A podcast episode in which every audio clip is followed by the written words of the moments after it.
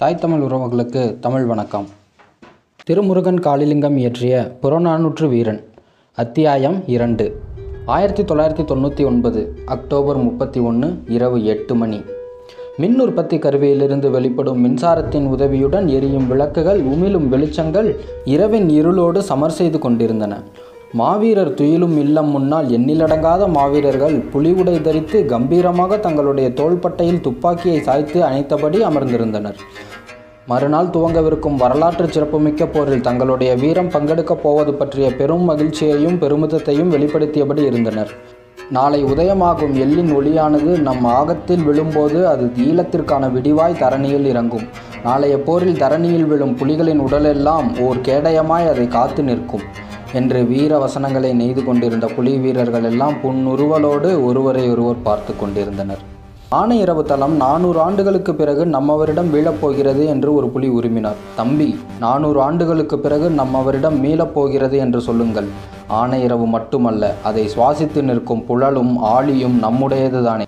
ஆனையிரவு மீண்டுவிட்டால் மீண்டு விட்டால் மாண்டவர்களும் மீண்டு விடுவர் என்று சகப்புலி உருமினர்.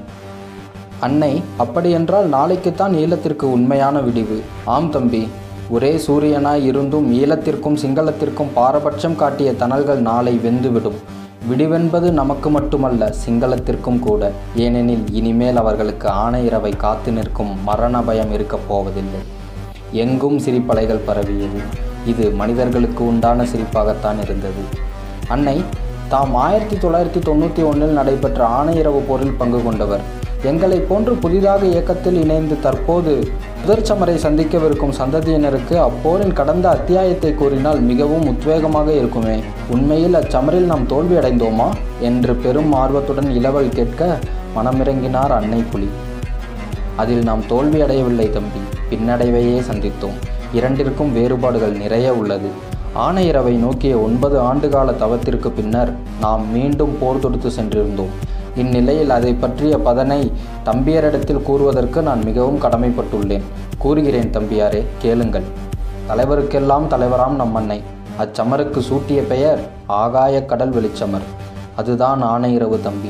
ஆணையிரவே உலகின் வளங்களுக்கெல்லாம் அரசியாயிருந்தாள். திடீரென அன்னை புலி விவரிப்பில் குறுக்கிட்டார் இளவல் புலி.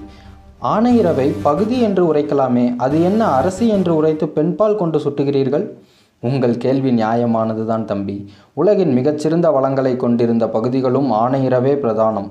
ஆனையிரவின் அழகிற்கு பிரதானமான காரணம் இரவுக்காடு காடு. என்பது நிச்சயமாக ஆண்பால் கிடையாது. ஏனெனில் உலகின் புடவை காடு காட்டின் பிள்ளைகள் மரம் கன்னித்தாயின் பிள்ளை செடி விதவையின் பொட்டு விதை. புடவையை ஆண் உடுத்துவதில்லை. ஆண் இதுவரை பிள்ளை பெற்றதில்லை. ஆணுக்கு விதவை என்று பட்டம் சூட்டியதில்லை. தன் மனைவியை இழந்த கணவனுக்கு திலகம் சூடுதல் மறுக்கப்பட்டதும் இல்லை. இப்போது ஆணையரவை பெண் என்று ஒத்துக்கொள்கிறாயா? நிச்சயமாக அன்னை. குறுக்கிட்டதற்கு மன்னிக்கவும். தாங்கள் தங்களுடைய விளக்க உரையை தொடருங்கள். அன்னை பெருமகிழ்ச்சியுடன் உரைத்தார். மனித வாசனைகளே அறவே இல்லை. ஆனால் வன விலங்குகளின் வாசனை உண்டு. மனித மிருகங்களுக்கு அமைதி இல்லை. ஆனால் வன விலங்குகளுக்கு அமைதி உண்டு. முண்டாசு கவிஞன் மகாகவி பாரதியின் முரட்டு மீசையைப் போல இருட்டான தேசம். கண்ணியர் சூடும் கருவிழி மையைப் போல அத்தேசத்தின் நிறமோ பெரும் இருட்டு. பகல் பொழுதே அறவும் விழுங்கிய தேசம் அது. தோரணமாய் தொங்கும் ஓங்கு விருட்சத்தின் கிளைவேர்கள். வன ஆராய்ச்சியாளர்களின் இரு விழிகளில் இதுவரை பட அரிய வகை செடிகள். மனித நரம்பைப் போல ஆங்காங்கே முற்செடிகள். கொத்து கொத்தாக பூத்து கொழுங்கும் ஓங்கு விருச்சங்களை கூட்டு குடும்பத்தால் உலுப்பி வழியனுப்பும் வானத்து மந்திகள். குடி குடிலை முதுகில் சுமக்கும் நத்தைகள். விளக்கின்றி புகையின்றி தட்டுத்தடம் மாறாத ரயில் பூச்சிகள். பூமியை சுத்தம் செய்யும் மலம் உருட்டும் வண்டுகள். நெடும் பாதாளத்தில் அரண்மனை அமைத்து வாழும் எறும்புகள். பகையின்றி சுற்றித் திரியும் விலங்கினம். பாறை இடுக்கில் தேரை மற்றும் நண்டு. குருவி மீன்குத்தி கொக்கு உள்நீச்சல் நீர்க்காக்கை இவர்கள்தான் ஆணையரவின் பூர்வ குடியினர் வழிப்போக்கர்களாய் கூட மனிதர்கள் யாரும் வாடாத இடம் அது. காட்டு விலங்குகளின் நிம்மதியான மடம். நாட்டினை துறந்து காட்டினுள் புகுந்த தபசிகளுக்கு நிம்மதியாய் ஓய்வெடுக்க நல்லதொரு இடம். சேற்றில் புரளும் நண்டுகளின் ஓசை மகரந்தத்தை நுகரும் வண்டுகளின் ஓசை. நெல்மணிகளை களவாடாது கொத்தும் கிளிகளின் ஓசை. நீரில் மூழ்கி மகிழும் எருமைகளின் ஓசை. நீரினை முத்தமிடும் நீர்க்காகத்தின் ஓசை. கம்புல் கோழி நாரை அன்னம் கொக்கு காட்டுக்கோழி உள்ளான் ஊரல் புறா போன்ற பல பறவைகளின் ஓசை. நிலத்தை கீறி எழும் புல்லின் அரும்பு ஓசை. ஆனால் இவை அனைத்தும் தமிழரின் காலம்.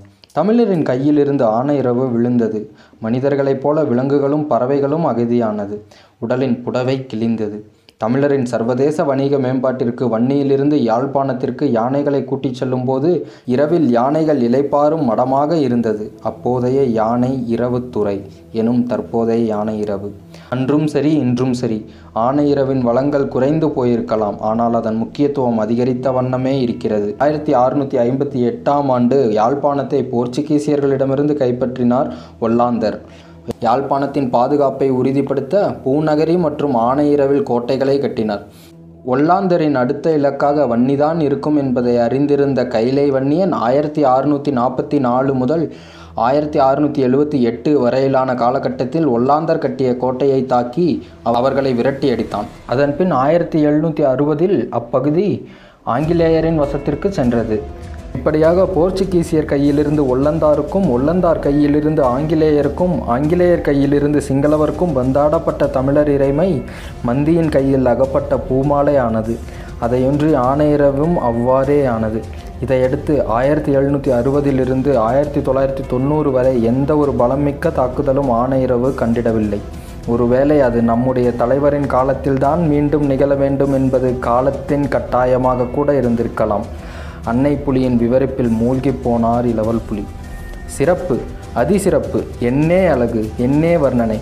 தாம் இப்போது ஆகாய கடல் வெளிச்சமர் பற்றி சுருக்கமாக கூறுங்கள். ஆர்வம் கொள்ளவில்லை. நிச்சயமாக சுருக்கமாகவே சொல்கிறேன். ஏனெனில் தலைவர் தோன்றும் நேரமாகிவிட்டது. அது ஆனையிரவின் ஆயிரத்தி தொள்ளாயிரத்தி தொண்ணூற்றி ஒன்றாம் ஆண்டின் உருவம். இரண்டாம் கட்ட ஈழப்போர் துவங்கியது. வெறும் வான் தொடர்புகளை மட்டுமே நம்பி தமிழர்களின் மண்ணில் சிங்களம் அமைத்து வைத்திருந்த இராணுவ முகாம்களான கோட்டை கொக்காவில் கொண்டச்சி என்பன போரின் ஆரம்ப கட்டத்திலேயே இறுக்கமான முற்றுகைக்குள் கொண்டு வரப்பட்டதால் புலிகளின் கரங்களில் எளிதாக அவை விழுந்தன. எனவே சிங்களம் இப்போது வான்படை கடற்படை தரைப்படை என முப்படைகளின் தொடர்புகளுடன் கூடிய அல்லது அவ்வாறான தொடர்புகளை மிக எளிதாக ஏற்படுத்தக்கூடிய இராணுவ கூட்டு தளவாடங்களை மட்டுமே புலிகளின் மண்ணில் வைத்திருப்பதற்கு முக்கியமான காரணம் அதுதான். ஆணையரவு தளமும் இத்தகைய அமைப்பை கொண்டதாகவே இருந்தது. சிங்களத்திற்கு சாதகமான அமைப்பை கொண்ட ஆணையரவு இராணுவ தளத்தை வீழ்த்துவதென நம் தலைவர் முடிவு செய்தார். ஓர் மரபு வழி சமருக்குரிய ஆட்பலத்திலும் கருவி நிலையிலும் சிங்களம் பன்மடங்கு முன்னேறி இருந்தது வெறும் கரந்தடி போர் முறைக்குரிய ஆட்பலத்தையும் கருவி நிலையுமே நம் புலிகள் அமைப்பு பெற்றிருந்தன. இருந்தபோதிலும் சிங்களத்தின் ஆன்ம பலத்தை விட புலிகளின் ஆன்ம பலம் அறத்தின் வழி இருந்ததால் அந்த அறத்தையே போரின் மரமாக மாற்றி ஆணையரவை வீழ்த்துவதென உறுதி பூண்டோம். உளவு இயந்திரம் புல்டோசர் என்பன பெரும் வெட்டைகளின் ஊடாக புலிகளின் அணிகளை நகர்த்துவதற்கு தேவையான கவச வாகனங்களாக உருமாற்றப்பட்டிருந்தன. புலிகளின் இயக்கத்தால் தயாரிக்கப்பட்ட பாசிலன் இரண்டாயிரம் என்ற அதீத தாக்கம் விளைவிக்கக்கூடிய குறுந்தலை வீச்சு பீரங்கியும் புலிகளிடம் இருந்தது. ஆணையிரவு தளம் ஐந்து பெரிய முகாம்களை கொண்டதாக அமைந்திருந்தது. தரை தடை முகாம் உப்பள அலுவலக முகாம் உப்பு கூட்டுத்தாபன முகாம் பாடசாலை முகாம் உல்லாச விடுதி முகாம் என்பன. தளத்தின் மையப்பகுதியிலிருந்து அமைந்திருக்கும் உப்பு கூட்டுத்தாபன முகாமே பெரிதும் பிரதான தலைமை முகாமாகும். இங்கு உலங்கு வானூர்தி இறங்கு தளம் உண்டு. ஆதலால் இதன் மூலம் அதிக அளவு உணவு மற்றும் வெடிமருந்துகளை தன் போர் வீரர்களுக்கு தக்க சமயத்தில் இராணுவம் வழங்க இயலும். தளத்தின் வடப்பகுதியில் இருக்கும் தடை முகாமிற்கும் தென்பகுதியில் அமைந்திருக்கும் உல்லாச விடுதி முகாமிற்கும் முன்னால் புலிகளின் காவலரன்கள் அமைந்திருந்தன. ஏனைய பகுதிகள் யாவும் நீரால் சூழப்பட்டு பாதுகாப்பாக இருக்கும் காரணத்தினால் அங்கெல்லாம் புலிகளின் காவலரன்கள் இல்லை. அது மட்டுமின்றி மேலே கூறப்பட்ட இரு பகுதிகளின் ஊடாகத்தான் மற்ற பகுதிகளுக்கு பாதை உள்ளது. தடை முகாமிற்கு முன்னால் சுமார் இரநூறு முதல் முந்நூறு மீட்டர் தூரத்திலும் உல்லாச விடுதி முகாமிற்கு முன்னால் சுமார் ஐநூறு முதல் ஆறுநூறு மீட்டர் தொலைவிலும் புலிகளின் காவலரன்கள் உள்ளன. இந்த இடைவெளிகள் யாவும் புதைக்கப்பட்ட மிதிவெடிகளால் நிறைந்திருந்தன. இவை யாவற்றையும் நினைவில் கொண்டுதான் புலிகள் தங்களுடைய போர் திட்டங்களை தீட்டியிருந்தனர். திட்டத்திற்கு ஏற்றாற்போல் ஒவ்வொரு சமர்முனைக்கும் ஆகச்சிறந்த தளபதிகளை நியமித்தார் நம் தலைவர்.